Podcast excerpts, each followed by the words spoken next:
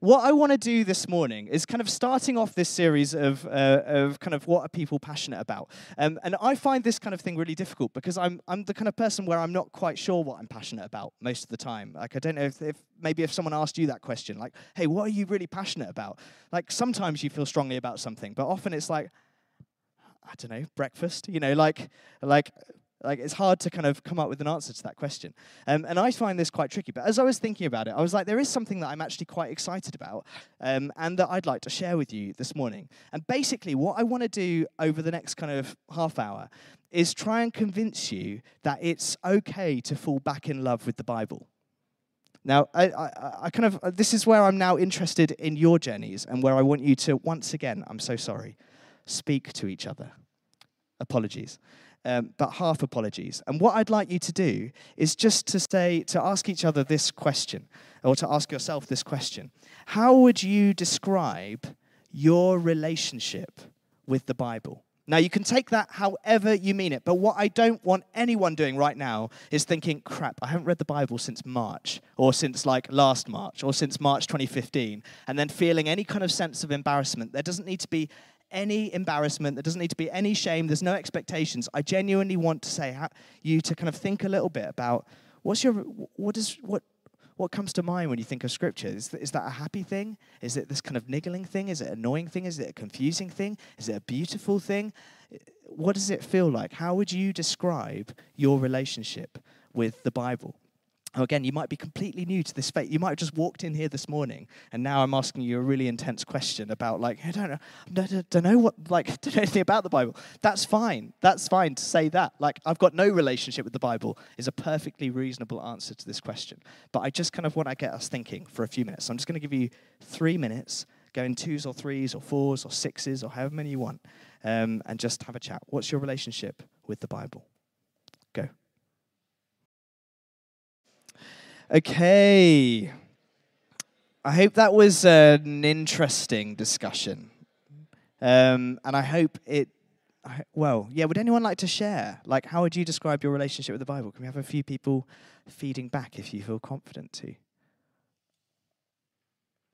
But you don't have to. okay, my guess is that we've got a range of feelings in this room. Is that reflected in any of your groups? Bit of a range. Um, and my guess is that a lot of you, uh, probably a lot of us are fairly new to the Bible, um, and a lot of us are fairly old to the Bible, if you know what I mean.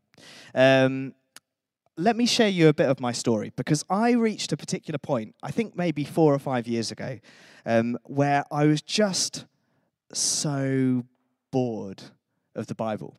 Um, and I know it might sound like an odd word. Maybe this isn't your experience at all, but it was, it was mine. Um, the kind of context that I'd grown up in was I grew up in an evangelical church, which probably a lot of us have. Um, evangelical basically means you believe that the Bible is inspired by God and is the Word of God and is the ultimate matter in all things of faith and practice, or something like that. Um, you might not have used that phrase, but this kind of what, what you might call like a high view of the Bible. Like the Bible is more than just a set of writings, it's, it's in some way written by God and it's God's gift to you. Uh, but in my kind of context, that felt very much like the Bible is God's gift to me and then to you as you, and then to you as you, and then to you as you. This is your Bible. And then what you need to do with it is build into your life a fairly dedicated practice of reading the Bible. So, whether it's in the morning or the evening, there's this kind of expectation that at some point you make some time uh, to read the Bible and to put it into practice in your life and you work through it. Um, and then, if your youth worker ever asks you, How's your Bible reading going? you, you need to kind of pretend that you're on track basically. So you need to kind of make out like, yes, I, am doing very well, you know, like whatever. Um, but but over time, my relationship with the Bible kind of got a bit more complicated. Probably for some of us, it's gotten a lot more complicated quite quickly. And this is again where I'm thinking there'll be a lot of difference, um, even in this room. Um, but I started to have some problems with the Bible. Not a surprise for a lot of us. Um, some of those were kind of these niggling difficulties about parts of the Bible that just seemed either really, really difficult or, or just outright wrong. like outright evil, or like God seems to be con- condoning this behavior, but it, that's clearly nonsense. And if that's what God is like, I don't want anything to do with God. Like that kind of that kind of thing. Um, but also my kind of my kind of view of how the Bible holds together with itself started falling apart. Like, what do you do uh, if, if all of this thing is kind of is God breathed? Um, then then it must be completely internally consistent, right? And and so we'll, you know I'll, I'll, talk about this a bit more in a moment. Um, but I started having a problem with the fact that the Bible didn't always seem to quite line up with the Bible.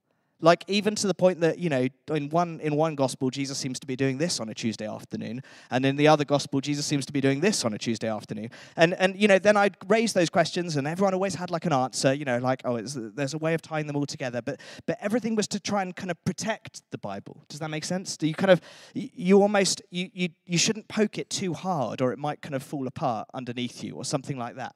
Um, and so there was this kind of, there's some problems and then this kind of feeling. But I think overall, the most damaging thing was just this sense of boredom.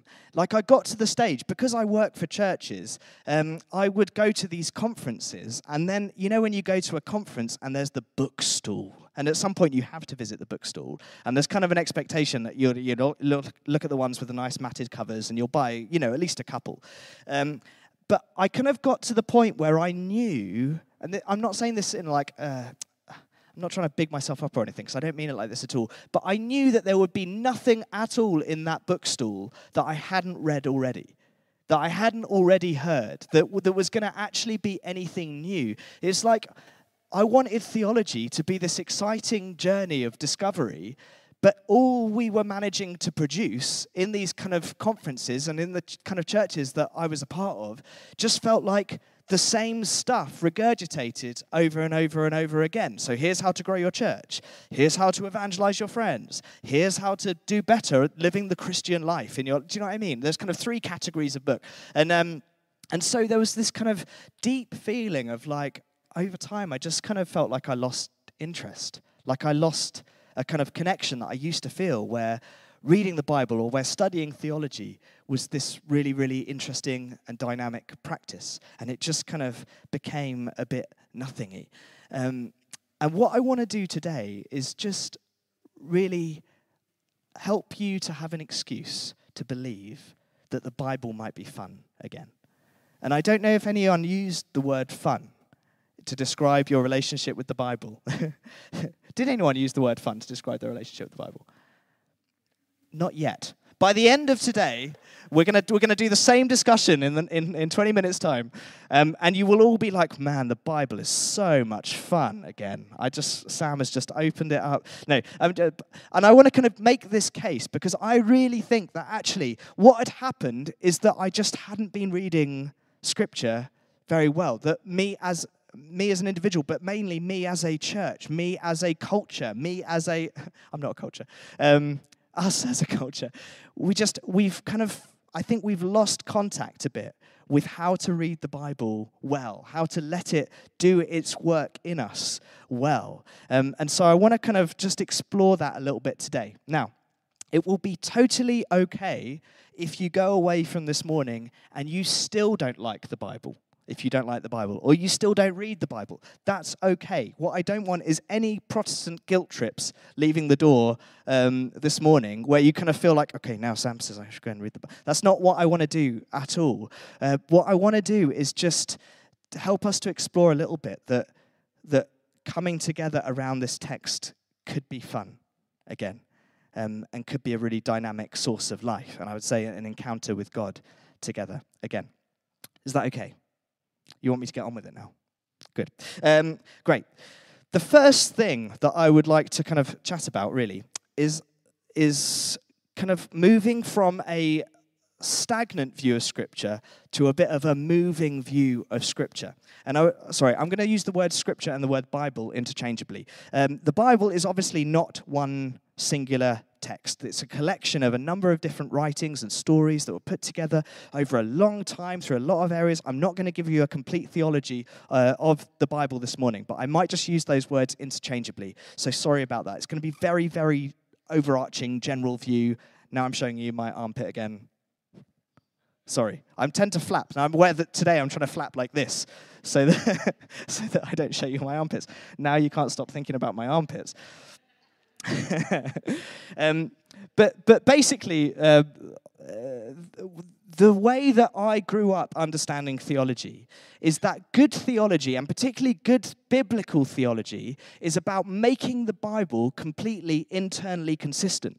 Um, and that means that if the Bible is written by God, which of course it is, then it must it say exactly the same thing in Genesis 1 than what it says all the way back right at the end. There can't be any change because surely there's no change in God. And if the whole thing is written by God, then the Bible must have a right answer on basically everything in life. So, so if you look at the Bible, there must be one consistent right message on salvation and what salvation means, what, what finding being saved means in your life. There must be one right right answer on every issue of morality or every issue of ethics or uh, on what hell is and what heaven is or on justice. And, and, and so the work of the theologian is basically to read through the Bible, and whenever, whenever anything seems to be out of line with, with what you know to be the right answer about what salvation is, or what morality is, or what ethics is, you kind of have to bend the bit of the Bible that seems to be saying something else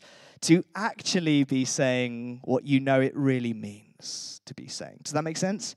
And so there's this kind of work where you're not, you, you kind of almost, a lot of the time, it feels like you're working against these stories. There's no ability just to be like, well, that story is clearly horrible or is clearly wrong because I know it must be saying something that's clearly right. And so you have to kind of do all the work um, of, of, of, of making it kind of seem consistent.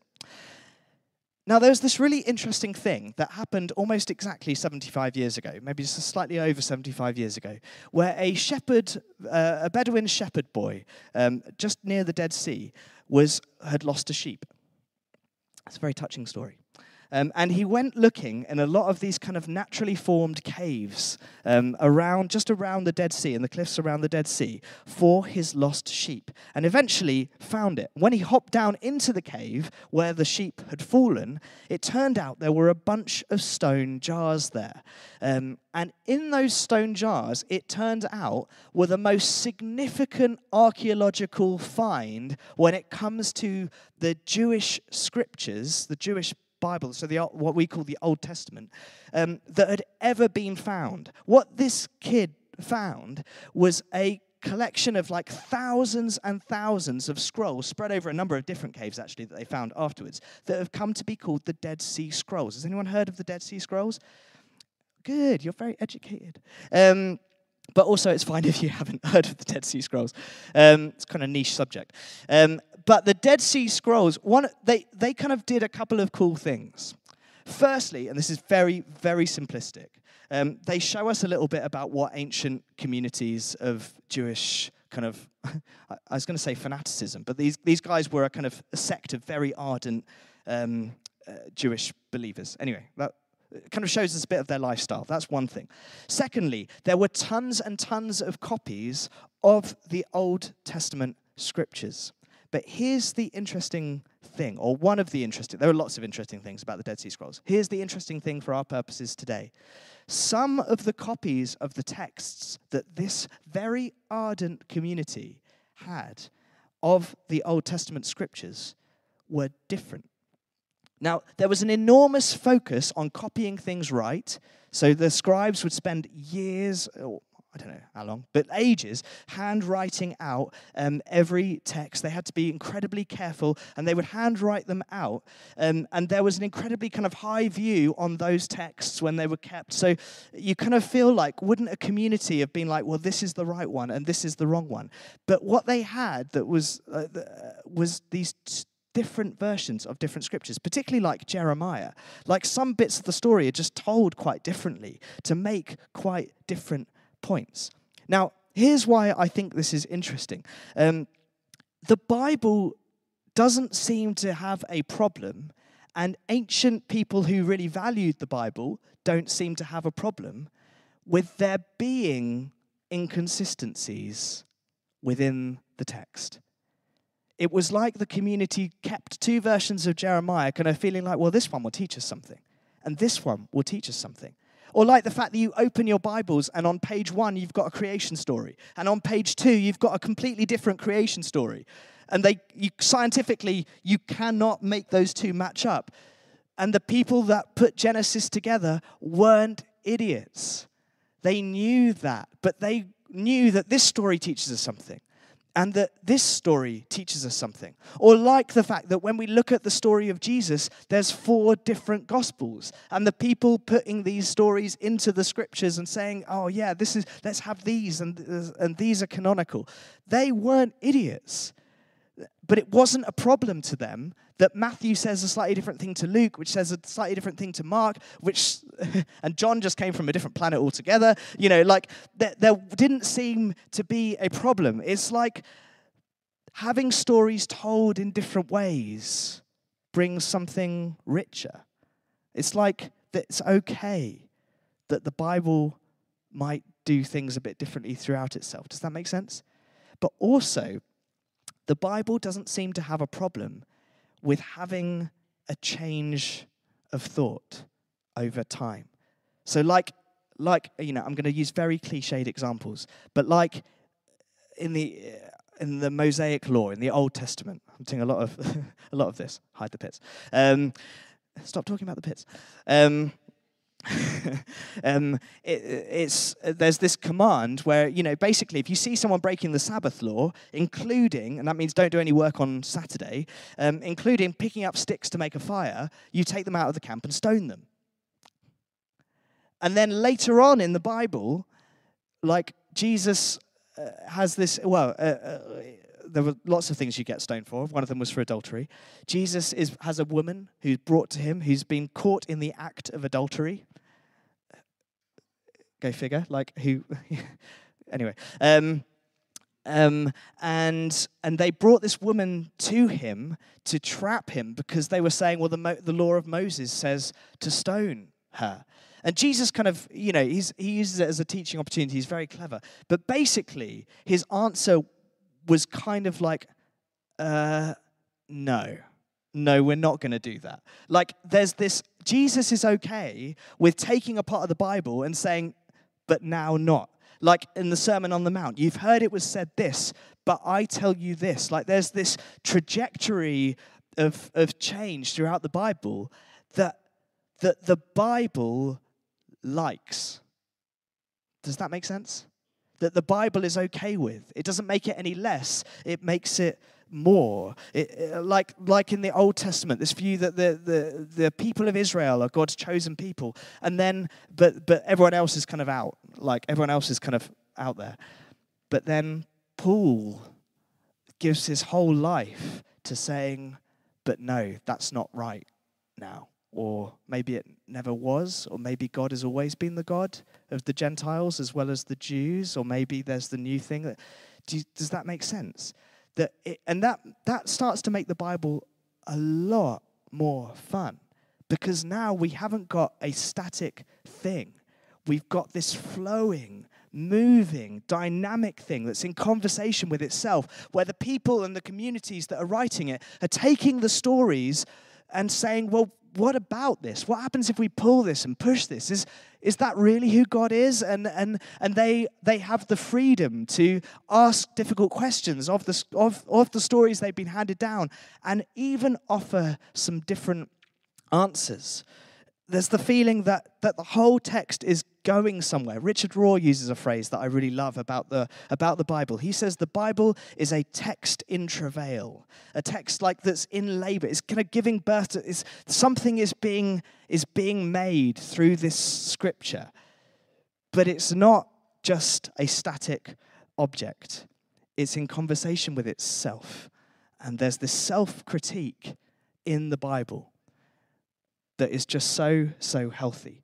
But here's where that gets really, really fun is that invites us in as well.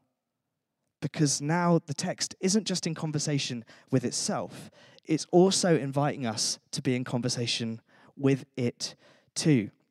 Um, like I used to kind of have this feeling when I read the Bible that if you if you come across something that's really hard or really that seems really wrong, like you know, someone gets caught picking up sticks on a Sabbath day, and then his family take him out of the camp and murder him. Okay, so now what do I do with that? And I kind of had two options before. Um, one was just to say, that, well, I'm clearly wrong and I clearly don't have a high enough view of God or sin. So I just need to change my view because actually, when you commit a sin against God, you're committing a sin against an infinite being, and a sin against an infinite being, therefore, is infinite, and so you're, you need to die. like, you know, you're forced to kind of go through that kind of hoop to make the guy worthy of death on because he picked up sticks on a Sabbath day. Or you just kind of, your other option is kind of ignore it, move on, and move to a nice bit if the text wants to be in conversation with the text, and the text wants to be in conversation with us, is this making i can't work out if your confused faces mean that i'm making sense and so by making sense i'm confusing you or whether i'm just not making sense. But i'm going to try and resist the urge to ask you if this is making sense like i always do every time i speak. Am i making any sense? So i'm just going to trust that at some level this might make some sense. And if it doesn't write me an email. Um, but there's kind of two options. I, either I'm wrong and God's right because it's the Bible, or just ignore it and, and move on. But but but now I've kind of want think, well, what if that's not a problem? Like, what if that was supposed to be your response to reading the text? What if the way God wants us to read the Bible is to read a story of a guy picking up sticks on the Sabbath day and getting stoned by his family and to have the reaction, but surely not. What if that's the way the Spirit of God wants to move through the scriptures? What if that's a part of the way that the scriptures um, come alive? There's this ancient, another ancient Jewish um, enormous text called the Talmud, which is basically like the Jewish law. So it was them kind of going through the law of Moses, the first five books of the Bible, and kind of saying, but like, what happens if we push and pull um, these, these laws? What happens if we really think this stuff through together? And it ends up with quite a detailed set of kind of how this is how to live a good Jewish life. Um, one of them that I particularly love is, is this hypothetical challenge that one rabbi sets to another rabbi, where he says, Imagine it's the Sabbath. So it's a nice Saturday afternoon, um, and you are, are not working, but you prepared a bowl of strawberries yesterday to eat during the Sabbath. What a nice Saturday afternoon thing to enjoy during the Sabbath. You look into the bowl and you see that one of the strawberries is rotten. It, does it break Sabbath to remove the rotten strawberry? Or is that okay? And then they go on for page after page after page. Like it's really hilarious, but also kind of brilliant. Um, and they eventually decide that it's okay to notice the strawberry, but not okay to remove it. So I thought I'd just resolve that for you. But, but here's, here's the cool thing. One of the things they do in Talmud is they talk about all these big kind of problems, um, in the, the kind of big discussions of Scripture. Like, what does this mean? What does it mean to obey in this way? Um, and there's loads of kind of competing arguments. So the way it's kind of set up is this rabbi will say something, and then this rabbi will say something, and then this rabbi will say something, and then it kind of the conversation goes around and around and around for a bit. And there's something ludicrous like 5,000 arguments. I'm not, I, I couldn't find the exact number, but you're going to have to trust that I've got it vaguely right. Let's say there are 5,000 different arguments that come up within with these rabbis about theology. Um, I was listening to this guy talk about the Talmud a few years ago, and he said there's 5,000 5, arguments. Do you know how many that they actually resolve? And he kind of let his, let his little student organi- uh, population chew on this for a moment. And I think, again, I haven't confirmed this because I couldn't find the old podcast that I was listening to. But I think he said of that 5,000, they resolve 15, which leaves a lot of open conversations. Do you see what that invites us into? A way of engaging the text that doesn't mean we need to get to an answer, but the point isn't getting to an answer. The point is us engaging with the text, having, having that struggle with the text. Do you remember the, the, the, the clearly not. Um, um, do you remember the patriarch Jacob? um, right back in the kind of early chapters of Genesis. And he has that night where, where an angel of God visits him. Jacob's in a bit of a mess. Um, and he spends the whole night wrestling with the angel. And then God changes his name the next day to Israel, which means the one who struggles with. Like, the, to be the people of God isn't to just read and accept. To be the people of God is to be the people who read the Bible and have the guts to go, wait, that seems that seems great. That seems brilliant. That seems really, really troubling. And then to dare to enter into a proper conversation about it. I'm not just saying, I'm not just being a liberal wishy washy. You can just throw away all the bits that you don't like. It's much more of a big challenge than that. This is saying, how do we kind of actually, actually engage, take the text, pull it, stretch it, interrogate it? Um, and we're not, we have kind of learnt, I think, in our context as Western Christians, we've learnt that that's not a good thing to do with the Bible. That that's a disrespectful thing to do with the Bible. Even to the point that I, I at university, a bunch of people, uh, like a lot of scholars, believe that Paul didn't write 1 Timothy, 2 Timothy, and Titus. And for ages, I just felt so uncomfortable with that knowledge because I didn't know what to do with it. Does that mean the Bible isn't, in, isn't inspired? Does that mean God is wrong? Does that mean there's a whole problem? I should throw the whole thing away? What, how do I ever tell my church that I think that Paul didn't write some of Paul's letters? Like that, that's not going to go very well, you know. But because uh, I kind of felt like knowing that stuff kind of violates the scripture. What if it doesn't? What if saying, hey, we don't, we don't always know where these texts come from, but, but they do come. So, how do we converse? How do you talk with them? How do you share with them? I'm reminded of that um, beautiful bit where um, uh, one of the scriptures says all scripture, which is kind of you know it's kind of talking about itself. Um, but all scripture is is living and active. It's living. It's a live thing, sharper than any two-edged sword. And you have to say edged, not edged, because you know it's old school. Um, sharper than any two-edged sword. But I love that idea of the scripture being alive. And I think for a lot of my story, scripture was only alive in the sense that I had to just take it all on. It was only alive in the sense that God definitely did write it all. But now I think I'm moving to a point where the scripture um, is alive in a whole different way. It's alive because it's in conversation with itself. It's alive because it's in conversation with, with, with us. But thirdly, and maybe um, most significantly, I think, the scripture is in conversation with others, with the other. I wasn't quite sure how to word that, but I think this is the way I want to word it. And that is because a part of the reason, do you remember I was talking about my boredom with theology in general? Has anyone else ever felt bored by theology? Whoa, good. Okay, there are no hands, but there were a lot of nods. That's good. Um, I think I realized a few years ago a part of the reason that I was so bored with theology is that all the books I was reading were by people who were, kind of culturally speaking, almost exactly like me. Like you go to these bookshops and or these bookstores and conferences, nearly all the books are written by cis, het, white, middle class, Western dudes. Is it any wonder I wasn't reading anything particularly interesting? like, if you ask, if you only ever ask one group of people to do theology, it's never going to be, we're never going to get a good picture of God. Funnily enough, God starts after a couple of hundred years of all the theology being done by cis, het, white, straight, um, uh, white, straight, Western guys. God starts to look awfully like a cis, white, heterosexual, white dude, doesn't he? Like, do you know what I mean? And we kind of wonder what went wrong. Um, but the, the way that we read and that we engage with people who aren't like us around Scripture is where I think the whole conversation really, really, really gets to come um, alive.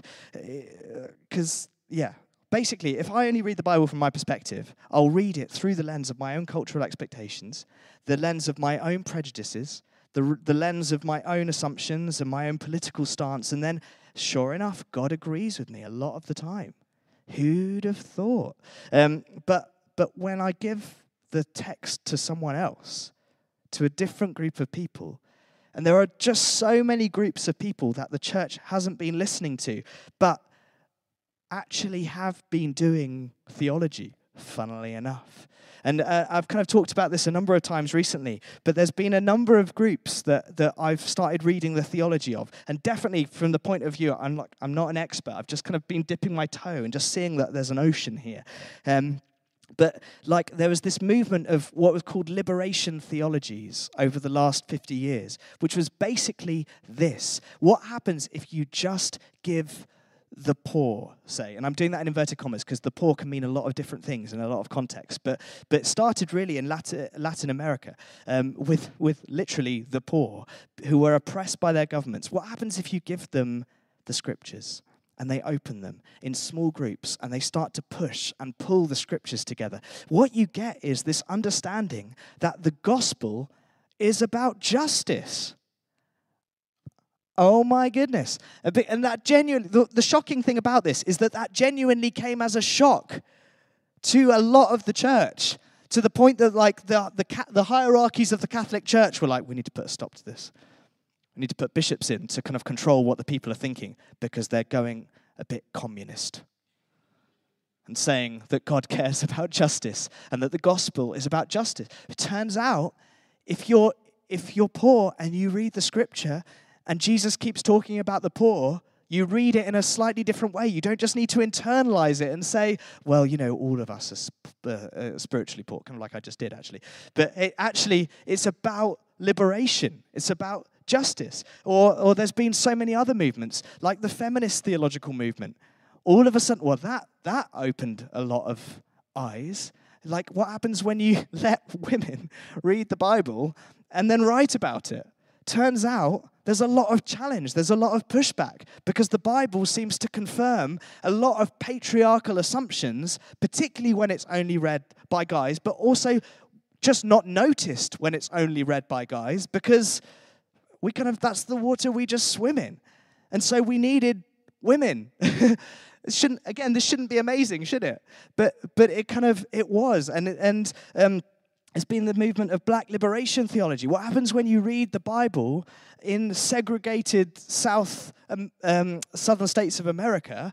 All of a sudden, raises different questions. It raises different conversations. Um, or like the uh, the womanist movement that I've talked about um, a number of times here, where it's like uh, uh, black women in the states doing theology, um, and so kind of who are facing like this kind of dual oppression of both being black and having all the assumptions and negative um, kind of impact that that has on your life in the states in that context but also of being women. So even when they go to church, that's dominated by blokes, and they've still got no voice, and they've still, you know, got these gender roles that they're expected to, expected to participate in, and stuff like that. And one of the cool things is it just brings out different things in the discussion. Like in womanist theology, there's this constant coming back to the story of Hagar. Now, this is kind of a, a, massive one for me because I don't know how many of you know the story, but there's this story in the uh, right again, right back in Genesis, where Abraham, the great father of our faith, and his wife Sarah are, are, trying to have a baby, and they've been trying for years, and in fact, they're not even trying anymore because they're both way past it.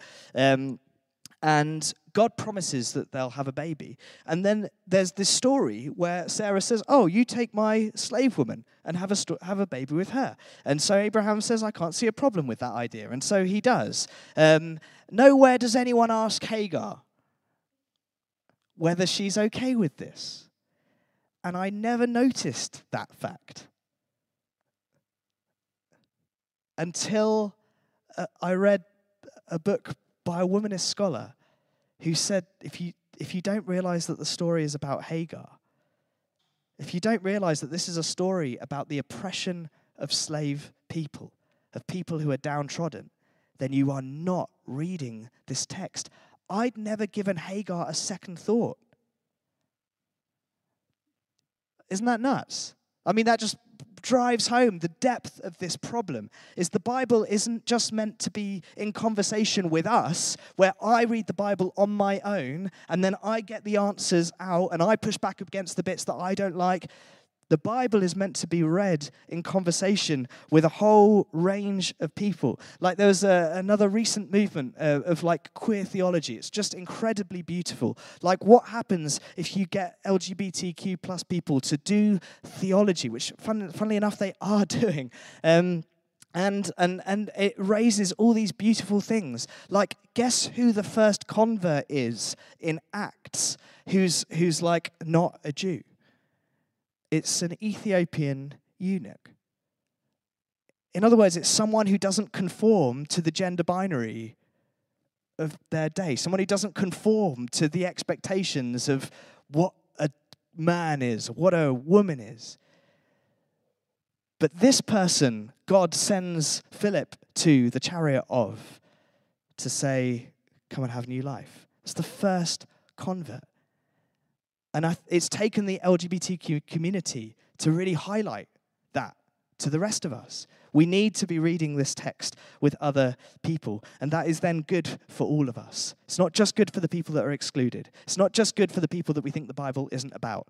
It's good for all of us when we do that. Um, now, I appreciate that's not an easy thing for just like, oh, go home and read the Bible with a bunch of different scholars. Like, where do you find all this stuff? And we can kind of do that over time. But I think a part of the lesson there is we, you need to be challenging the people who give talks here to on how we do this kind of stuff. I think. I, I don't know. Do you know what I mean? Like, how do we how do we do that? How do you guys as individuals go home and, and read a bunch of? Am I making any sense? I did just ask you if I was making any sense. um, but one of the things we I think we do do quite well together as a church is to discuss when we're learning together. So so it's like how do we make sure that voices are being heard in our journey groups when we're talking about something? How do we or even acknowledge maybe it's this, even acknowledge when there are voices that aren't being heard and just wonder. I wonder what that would bring. I wonder what those people would have to say um, about this. Um, yeah. I think just just finally, I want to uh, nearly finish. I want to nearly finish. There you go. That's a promise, isn't it? Um, is the Bible fun yet? Probably not. um, Melissa gave me a little devotional book or it's, it's a fairly large devotional book actually, but it's like little in terms of each day is just a very short um, page worth. Um, but Richard Rohr gets in twice in this talk. This is a, a, a, kind of series of reflections by Richard Rohr, and I just really like it because I can read it for a couple of minutes um, and then just kind of lie and think about it. Um, but he kind of opens this book by talking a little bit about our relationship with the Bible. Um, and basically says, here's here's the point, and I guess this is kind of what I'm trying to get at with the, with that last thing, is often we come to the Bible and we just we just want it for answers, or we just want it for information, or we just want it to prove ourselves right, or to prove someone else wrong, or the Bible becomes about arguments that you win and you lose, or it becomes just about static, boring information. And he says, how do we, how do we have a bit of a different view um, of Scripture? Um, let me just read, read this to you. Um, and then, and then I think we'll take communion together, which I had forgotten until I saw people getting it ready before the service. But actually, this is such feels like such a good place to land, and I'll, I'll explain why in a second. Um, so I'm just going to read from this at a bit of length, but this is this is Richard Rohr. The sacred texts of the Bible are filled with absolute breakthroughs, epiphanies, and manifestations of the highest level of encounter, conversion, transformation, and spirit. The Bible also contains texts that are punitive, petty, tribal, and idiotic. And now, for a lot of us, that will feel uncomfortable in itself, but just hang, hang with it. A person can prove anything he or she wants from a single line of the Bible. To tell you the truth, the Bible says just about everything we might want to hear somewhere. This is a sad and humiliating recognition, but we can relearn our way of reading Scripture in a prayerful, calm, skillful, and mature way. Then we can hear with head, heart, and spirit working as one, and not just engage in a quick search, a search for quick answers. I would like to say that the goal in general is to be serious about the scriptures. We've often substituted being literal with being serious, and they are not the same. And then he puts in brackets, read that a second time, please. I don't think he's talking to me, but uh, I will anyway. We have often substituted being literal with being serious, and they are not the same. The point I would like to make is that literalism does not take the text seriously at all. Pure literalism, in fact, avoids the real impact, the real message. Literalism is the lowest and least level of meaning in a spiritual text. Willful people use scripture literally when it serves their purposes, and they use it figuratively when it gets in the way of their cultural biases. Has anyone ever noticed that happening? This bit's literal. Oh, that bit's not literal, because that doesn't work for me but he says willing people. And he kind of draws a distinction between willful people and willing people, which you don't need to worry about. But the point is, this is the good one. Willing people, let the scriptures change them instead of using them to change others. And I think I just, I like that. Not that you just then take everything that's in the Bible without asking questions, because that's obviously not, not what we're going for. But rather, this whole process is about saying, what does this ancient conversation between God and humanity. What's it forming in us now? What does it bring up in us now? What is it changing in us now? What is it pushing in us now? What is it reforming in me, in us? Both as we do this work together, as we do it individually, um, and as we do it with a wider group of people. And that's why um, I think that actually landing on communion feels really, really good. Because what communion is, is it's this picture of, of taking on something and it forming us. Um, communion, it's impossible to own communion. It's impossible to dominate communion. It's impossible to kind of keep anyone out of communion. This is this ultimate thing where it's for us all and it's shaping us all and it's all of us saying, I need, I need this. I'm hungry and I want more.